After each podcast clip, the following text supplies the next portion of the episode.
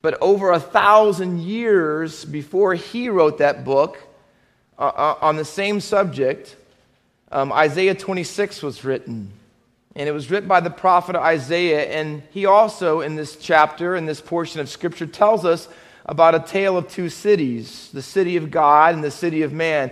And Isaiah writes uh, this text about the city of man in particular. The city of man seems to be far more powerful and much more in control. The Babylonians have come, they have burned down the gates and the walls of Jerusalem, the city of God. And this is God's enacted judgment using the Babylonians on his people Israel because they have become idolatrous. They have become disobedient to Torah, and they have not been faithful to worship Him only. They have not been consecrated to serve their God as they should. And the day that he writes is a day of tragedy and loss.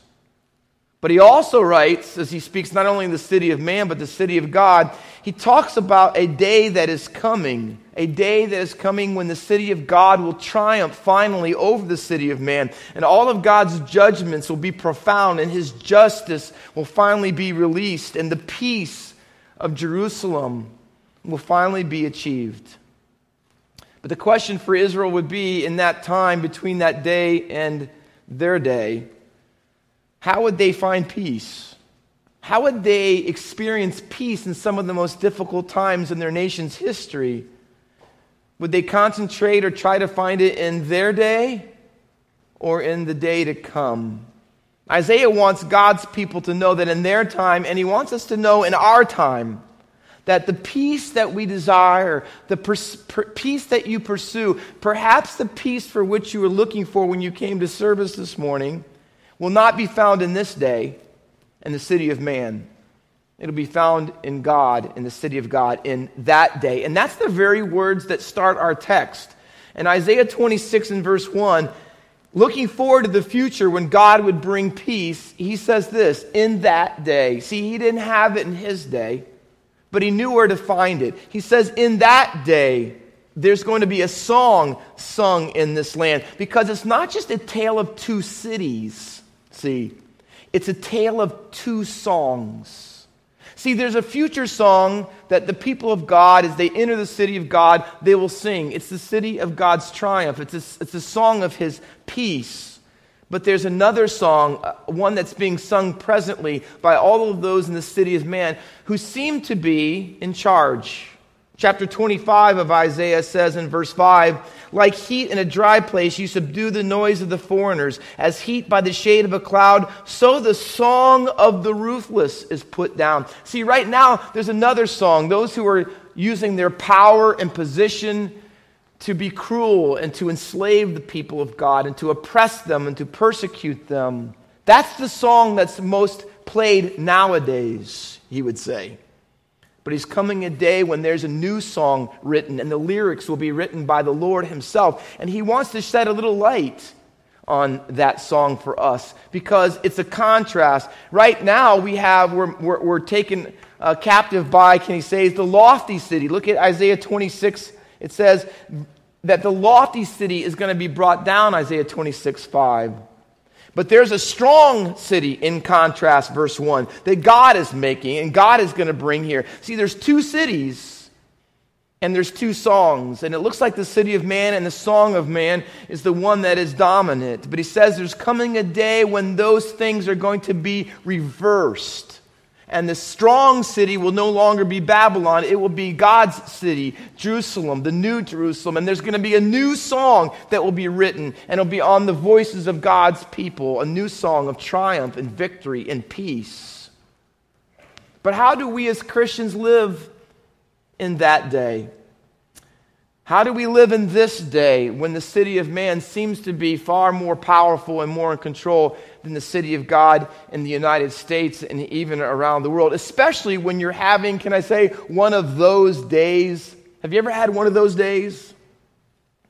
Well, Edith did. Edith was the mother of eight children, and she lived in a little town called Darlington, Maryland. True story. One day she came home on a Saturday from her neighbor's house where she was visiting with them, and she walked up to her house. Now, remind you, she has eight children, so it's never quiet at her home.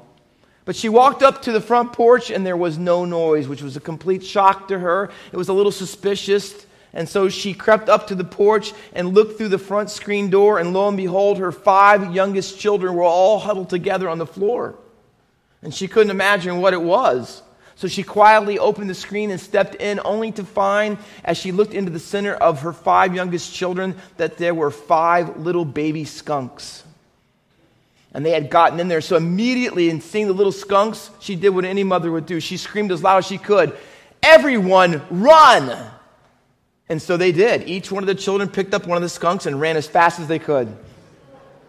One of those days, you come home thinking that you've had a hard day at work, things aren't going right, it's difficult in America, you're frustrated, you don't want to wear these masks anymore. You think you're coming home to find peace, and really it's panic. It's just panic. We'd like to trade all of our panic in for peace, wouldn't we? But sometimes this day and all of its problems, it makes it difficult for us to think about that day and all of its peace.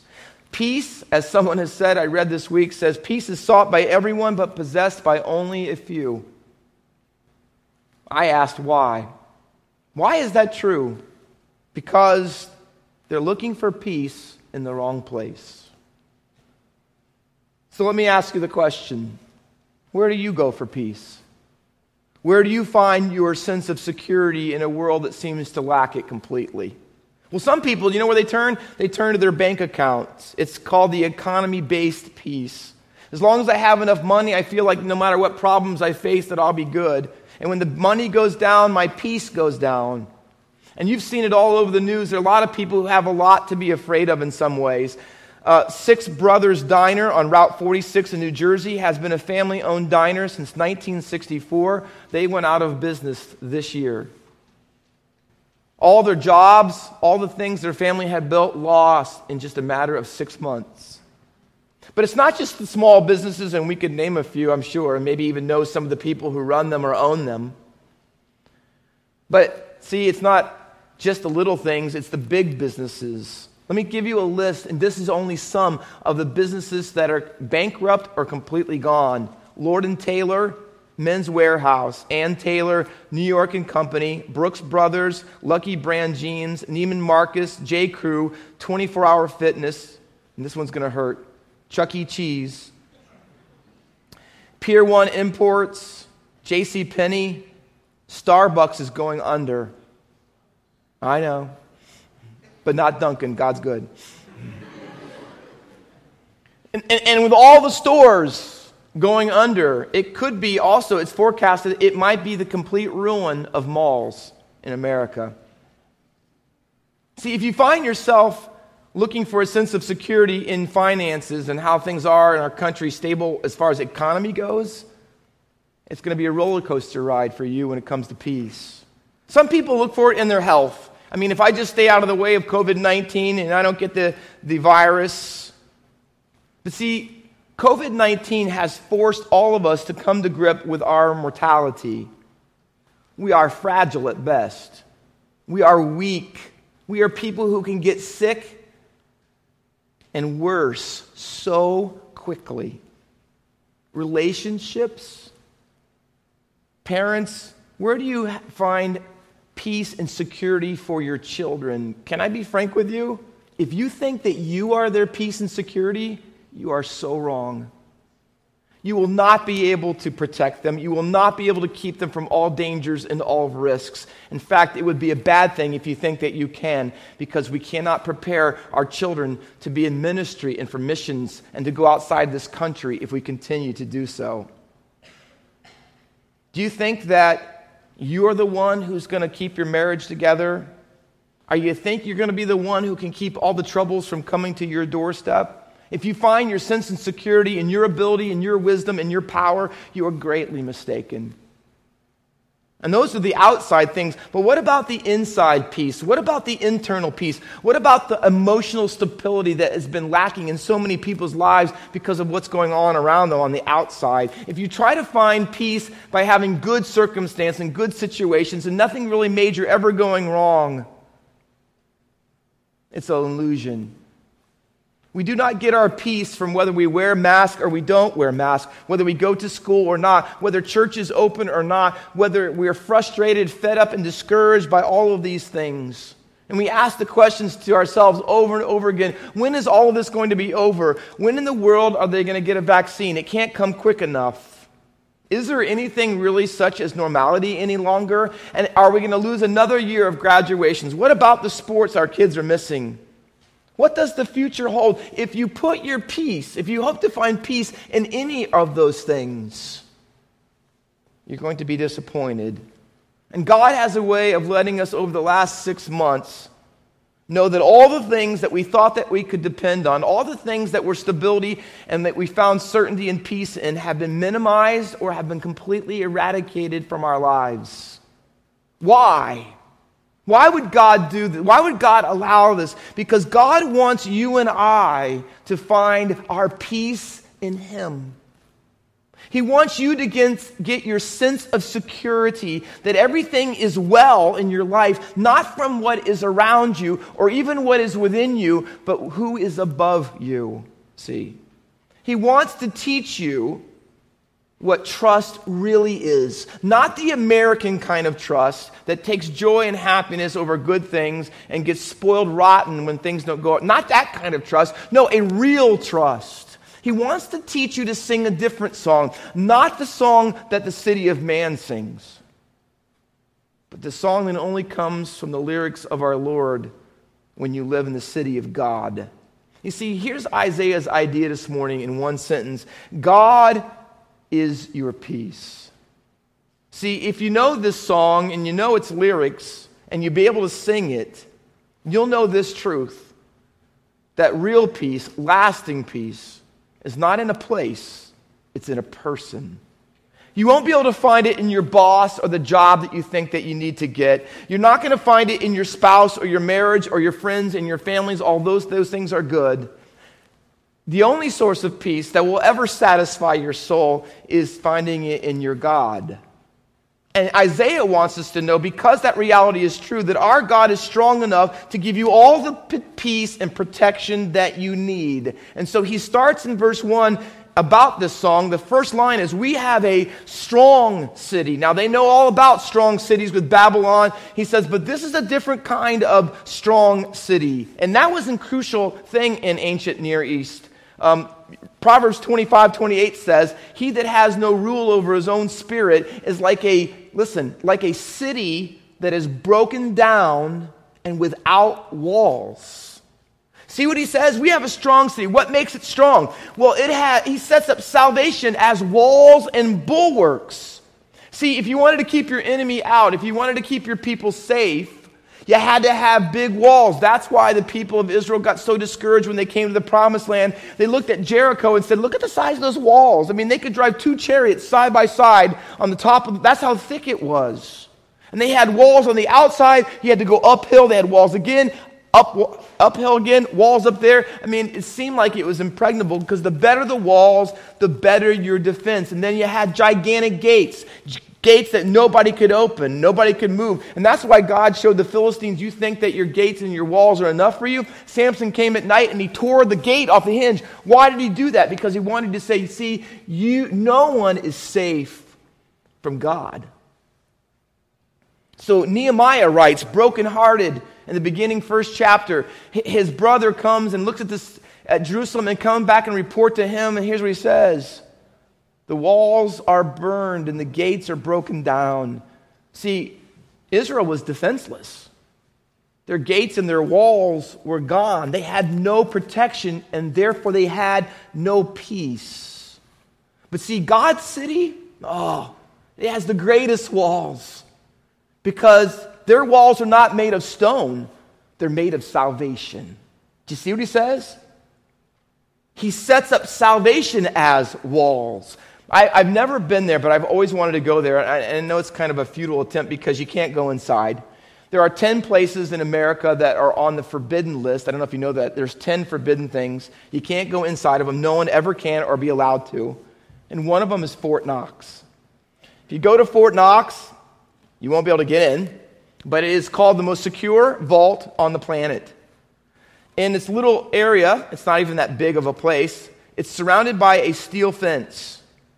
Um, it, the building itself is made of concrete lined with granite and reinforced by steel so it can protect from all attacks. The vault grounds are surrounded by landmines, so you couldn't even walk up to it because you could die before you get to the gate. It has electric fences that could shock you to death in less than one second. If you trip a laser that is all over uh, the grounds, the machine guns will go off in all directions, triggered on the point where the laser went off. Radar keeps the whole area completely safe. There are guard boxes filled with guards at all the corners. There are sentry boxes at the entrance, and 40,000 soldiers maintain Fort Knox on a regular basis. The vault is made, if you could get to the vault, it is made of steel and concrete and weighs 20 tons. There are a number of different combinations that are only known to one, one part of the combination to one person, and you'd have to have all six of the people there at the same time to put in the combination one after the other in order if you were even to get that vault door open. So when people say it's as secure as Fort Knox, they're not kidding. But can I tell you this? Fort Knox is nothing compare, comparing to how secure it is in the city of God. God's city is far better than Fort Knox. No enemies can ever break through it. There is peace and protection for all who are inside the walls of salvation. Have you ever walked by someone's house and we had we do it at Mosaic and, and maybe you have it at your house? It has a little emblem on the windows. Sometimes it says protected by. And then it puts the company that puts your, your, your protection system on your home. Well, see, See, the New Jerusalem has this protected by God. Protected by God. Are you in that city? See, that's what God's wanting you to ask. You'll never find peace outside of it. You know that, right? There is no peace in the city of man. See, and if you're not inside the city, if you're not a member of that community by faith, Here's what it means you have no walls, you have no peace, you have no protection. And your greatest enemies, can I say it to you? The greatest enemies we have are not COVID 19 or any other health issue, social issue, or personal issue. Our greatest enemies are sin and hell and death. But there's peace even in those circumstances if you are inside the city. You can't find it outside. Revelation comments on this very truth. Revelation 22 and verse 14 says, Blessed are they who do his commandments, that they may enter through the gates of the city. But outside, he says, outside the New Jerusalem are dogs and sorcerers and sexually immoral and murderers and idolaters and whoever loves and practices a lie. See, if you're outside the city and not inside the city, it means you have no protection, you have no pardon, you have no forgiveness, you have no salvation, and the greatest enemies are going to wreak havoc and eternal damnation into your life. But God has made a way for you to get from outside the city to inside the city. Look what it says of our Savior in Hebrews 13 12. Wherefore, Jesus, that he might sanctify the people with his own blood, suffered outside the city.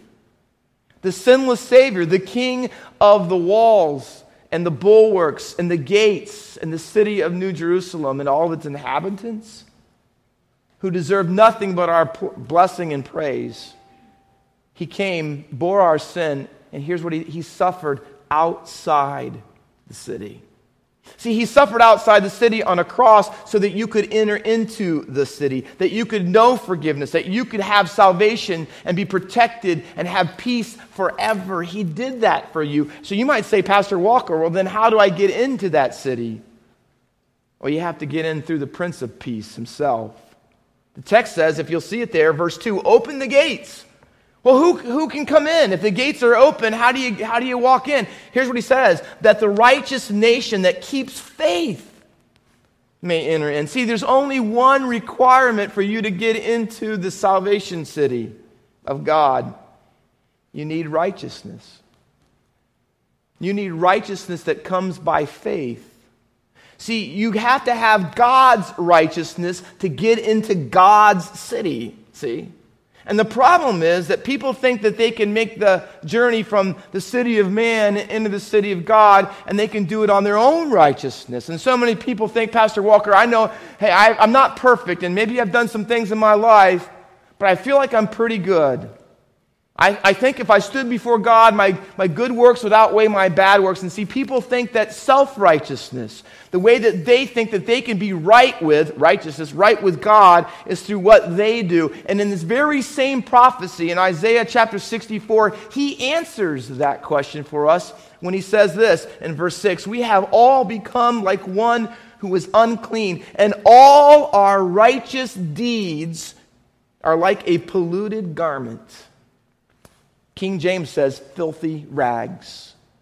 See, bring all your righteousness to the gate of the city, and you will never get in because we can't be good enough. We can't earn it. We can't merit, merit it. We can't uh, work for God's favor. He says the righteousness, the only requirement to get into the city, is the one who comes by faith. He keeps faith. That's how you can get into it. You have to put your faith in Jesus Christ. You have to trust that His death and resurrection is payment for your sin. And you need to come to the place where you say, God, my righteousness is not enough. What I need is your righteousness. I need yours. Martin Luther called it an alien righteousness, not from another planet, but outside of you, alien to you. You can't be good enough to get there on your own. Revelation 22 14, that same verse I mentioned a little ago, it says, But those who do his commandments get to enter the city. Well, I thought you said, Pastor Walker, that is by works. Well, it's not. But what did he say? You have to have a righteousness that keeps faith. In other words, it's a righteousness that has revolutionized you from the inside out. It's a righteousness that is not by works, but does produce works. It produces obedience. It, it's a faith that is not just an event at one time in your life where you prayed a prayer years ago. No, it's a faith that is keeping on. It's a, it, you have this faith and you keep this faith even the, during the most difficult times. And that faith is demonstrated, not given, not earned, but demonstrated in its reality by the works that we do. Notice in the text in verse 3, see, you keep faith. Notice verse 3, and God keeps you. See that? You keep faith. You have faith in God. You trust Him in the most difficult times, and you respond to all the things we're facing in obedience to His word, no matter what the issue is and no matter how hard it is. He says, When you keep faith, I keep you. They go hand in hand. And what does he keep you? Well, look at it. It's what you're looking for. He keeps him in perfect peace. In Hebrew, it's very difficult to translate because it's the repeated word shalom. Shalom means peace. And shalom is not a word just means peace. I hope everything in your life is okay. It's, it's an idea of wholeness. When God says, I want to give you my shalom, it means all the things in your life are good. Not because circumstances and situations are, but everything in your life on the inside is all, all that it ought to be. And in this case, he says, listen, if I'm keeping you, right, here's what I'm going to give you shalom, shalom. It's double, it's peace, peace. 13 times in Isaiah 24 through 27 in these chapters, words are duplicated back to back. It's an intensifier. It's an emphatic way of saying there's no greater peace than this. It's a kind of peace that's relentless. It's an unending peace. It's an undying peace that nobody can take from us. So he says, Here's what I promise to do I'm going to guard you on the inside. So when COVID 19 comes and you're afraid, I'll give you my peace. In the conflict of racial tension, here's what he says You can know my peace and how to handle those situations. And you don't know about your finances and your job, you're going to be able to keep it. You don't know about this and uncertainty of the future. You don't know what college even holds for you in the future. Here's what he says I offer you peace, but not just singular peace, double peace, because we have double defense. We have walls and bulwarks of salvation. And God says double defense and double peace for any double problems that you might have. Well, how do you get that, Pastor Walker? What does God's perfect peace look like so I can know that I have it? He says, here's what it'll look like when you have it. See verse 3? whose mind is stayed on you. Ready? Because he trusts in you. The word stayed on you is the word that means fixed, it means focused. And then it adds this little phrase because he trusts in you. Someone who has God's double portion of shalom is a person that no matter what's going on around them, they are focused on God. They're not letting culture dictate to them how they think and act. They're not letting their country dictate. They're not letting their color. Here's what they're doing they're letting their Christ dictate to them. See, no matter what everyone else is doing, no matter what everybody else is saying, or what everyone is posting, Here's what's true of the person who has double shalom. They have their mind stayed on Him. Why? Because they're trusting Him. They're saying, hey, when I focus on you, God, it may not turn out for me. It may not go the way I want. I may be unpopular. People may not accept me anymore. Here, but, but here's what I'm doing it because I trust you. See, you won't be able to focus on God if He has to make the results turn out the way you want them to. If you only stand for Him and have conviction and commitment for Him when the results are to your liking, it'll never happen. But He says, here's what shalom does it gives me the ability to know I have peace with God and I can stay focused on Him and I trust Him that no matter what happens on the outcome of it, I'm going to do what pleases Him and what His Word says. See, it's a focused trust. A focused trust. Double peace on the inside for double problems on the outside. It's the kind of focused trust that looks out at the city of man and says, Oh, this is what everybody else is doing out there in the city of man. This is their, see, they have a mentality. In the city of man, they have a mentality about here's what's really important, here's what governs your thinking, here's what controls your life, here's really the priority of what really matters right now. And here's what the Christian says No, I have a different framework. See, my mind is focused on you, on you, and your glory, and your gospel, and your name. Not the city of man, the city of God. The city of man is strong, the city of God is stronger. So, where's your focus fixed? What have you fixed your mind on?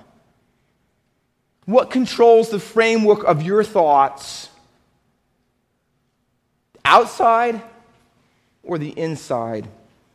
See, the idea of the word, my mind is stayed on Him because I trust on Him. The idea is to lean on something for support. Have you ever broke your foot, like I have, or hurt yourself? You know what it's like to be on crutches and you got to have them. You get up and think you can go down the stairs or you can walk by yourself. Oh, I don't really need these things. They're kind of uncomfortable. And you go without it and you wish you wouldn't have. And you feel dependent on it. And we don't like that. We don't like the fact that I have to get crutches. And, and, and John in my, my D group has walked around with this big boot on his foot.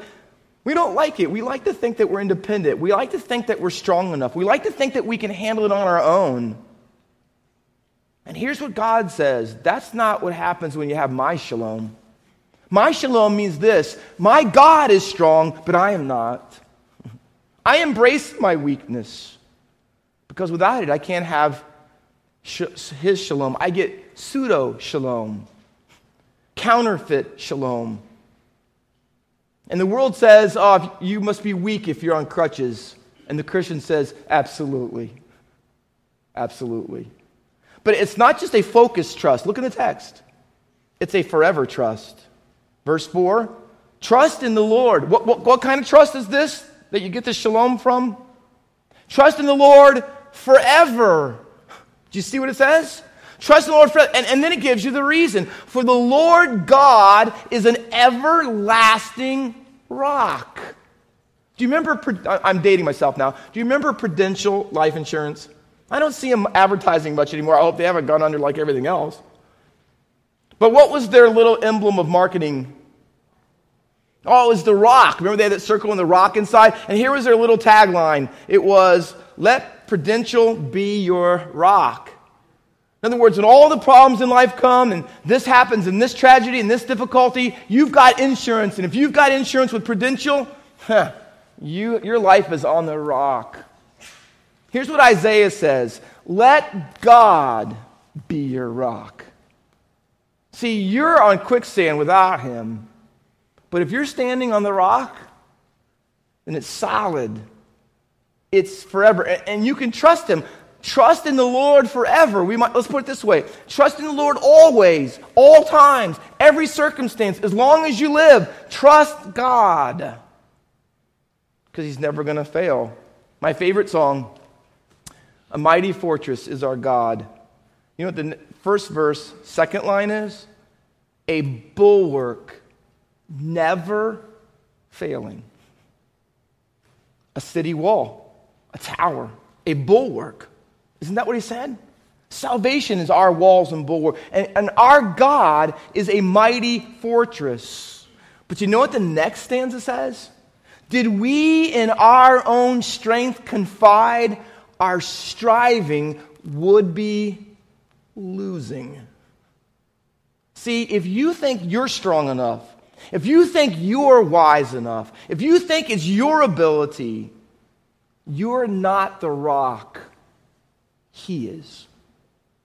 It's a focused trust, but it's a forever trust. You can trust Him your entire life and every circumstance and every possible situation. We didn't have one growing up, but my neighbors did, and from time to time, I'd go over there and they'd let me jump on their trampoline and we jump on there. And I, you know, even when you're younger, I, you don't really realize till you get on there for a little bit of how taxing it is to be on a trampoline. I mean, jumping back and forth. I mean, it like wears you out pretty fast. And you know, I, you want to let in that you're really that tired so quickly, so you kind of keep doing it. But then, you know, so they taught me a game. Have you, have you ever been on the trampoline? Have you ever played add on? The game add on? Where you do a seat drop, and then the person, the next person has to do a seat drop. And then you do a seat drop, and a belly flop, and they have to do a seat drop and a belly flop. And then you do a seat drop and a belly flop, and then you have to do a complete reversal around a circle. And you add on. In other words, you keep adding on to see how far you can go. This, this, and then this, and then this, and then this, and then you have to stand to your feet, and then it's after a while you're like dying. It's really difficult. But I, I thought about that, and I said, you know what? That's what God says to us. See, in your life this morning, you may come and say, you know, it's been a lot been added on recently for me, my family. I mean, COVID 19, maybe someone in my family got it. One of us lost our job. And then one of our relatives got sick. And I've been in the hospital. And our finances are struggling. And my kids are, and, and, and you go, one, one, and God says, add on. Here's another one. Oh, yeah, eh, eh, here's another one. Yep. And then, now I'm tired and I'm exhausted. Add another one on. A- add another one on. And, and you go, like, if you add one more on, I don't think I'm going to make it. Here's what he says Trust in the Lord forever. Why? For the Lord our God is an everlasting rock. Trust him forever because he's a rock forever and eternal. He was there before you ever needed him, and he'll be there when you're done, and he's helped people before you, and he'll help people after you. Last thing, did you notice in the text there's two reasons though? Trust in the Lord, for the Lord is a rock. And then verse 5 starts with the same little word, for. There's another reason. Ready? You got to know this one. Not only can he handle all your add ons, he can handle all of them. You're exhausted. You don't think you can do one more bounce on the tramp? He says, add another one, and then another. You know what? I can handle all your problems. Listen, and I can handle all of your enemies too. He says, You know what? My city is strong, but remember the people outside the city, people who want to bring you down, people want to r- bring ruin and wreck to your life. He says, Here's, see, I can, I can take the lofty city, verse 5, and I can bring them low. How low can God bring them? All the way down to the dust. He says, they don't take care of the poor and needy. They're not my people. They don't act. See, God says, I can take care of any opposition, anybody who's against you, anything that's against you, and I can take care of all of them. So I can take care of anything in my city, and I can take care of anything in their city. Do you see the comprehensiveness of what Isaiah is saying? He wants you to see how strong your God really is because He's the one who's going to give you the peace. And if He's so strong that He can handle anything in our city and, so, and the city outside, then why do I fear? Why do I struggle with anxiety so much? Why do I get my cues in life anywhere else but from Him? Why am I so lacking in peace? He says, I'm strong, stronger than anything, anyone. You want peace? Come to me. Because Jesus says, I'm the Prince of Peace. Let's pray. In just a moment, we're going to sing the well loved hymn, It Is Well With My Soul. When peace, like a river, oh, say, Pastor Walker, I could do for just a couple drops of peace. A river would be unbelievable. But with every head bowed and every eye closed, you're here this morning, you might say, Pastor Walker, peace? I mean, real peace? I don't have it. I'm worried about this and I'm discouraged about this. I'm frightened about this and all the uncertainty and instability and but I have to admit too that the reason I don't have it is because I'm trying to find it where I can't it can't be found. But this morning I realized that true peace, lasting peace is only in Jesus and what he did when he died on the cross and rose again. If you've never found the peace that comes from forgiveness of sins, can you drop your self righteousness? Can you admit that without him you'll never have peace? Because you can't be righteous on your own, you need him. I'll be here after the service if you would like to, like to talk more about knowing how to get into the city of God. I'd be love to tell you from Scripture how you can know the good news of King Jesus, the only one who can forgive. But if you're a Christian here this morning and you say, Pastor Walker, I live in the city of God, but sometimes you wouldn't know it because I act like I live in the city of man. And therefore, there's so much tension and turmoil and conflict and disunity in my life in so many ways and so many levels. Father, you would say, I need peace. I need to have my mind stayed on Him and trust Him for whatever comes. Father, we pray that you would lavish your peace on those who would submit to your death and resurrection in Jesus. They might find the peace that only comes, the forever peace, comes from you. For children of God who are sons of God, may we not only be peacemakers, but peace takers. We keep taking the peace from you because we have your mind, we have your heart, and we live it out in this world. Help us to do that the more, individually and together, for your glory, for Christ's sake. Amen.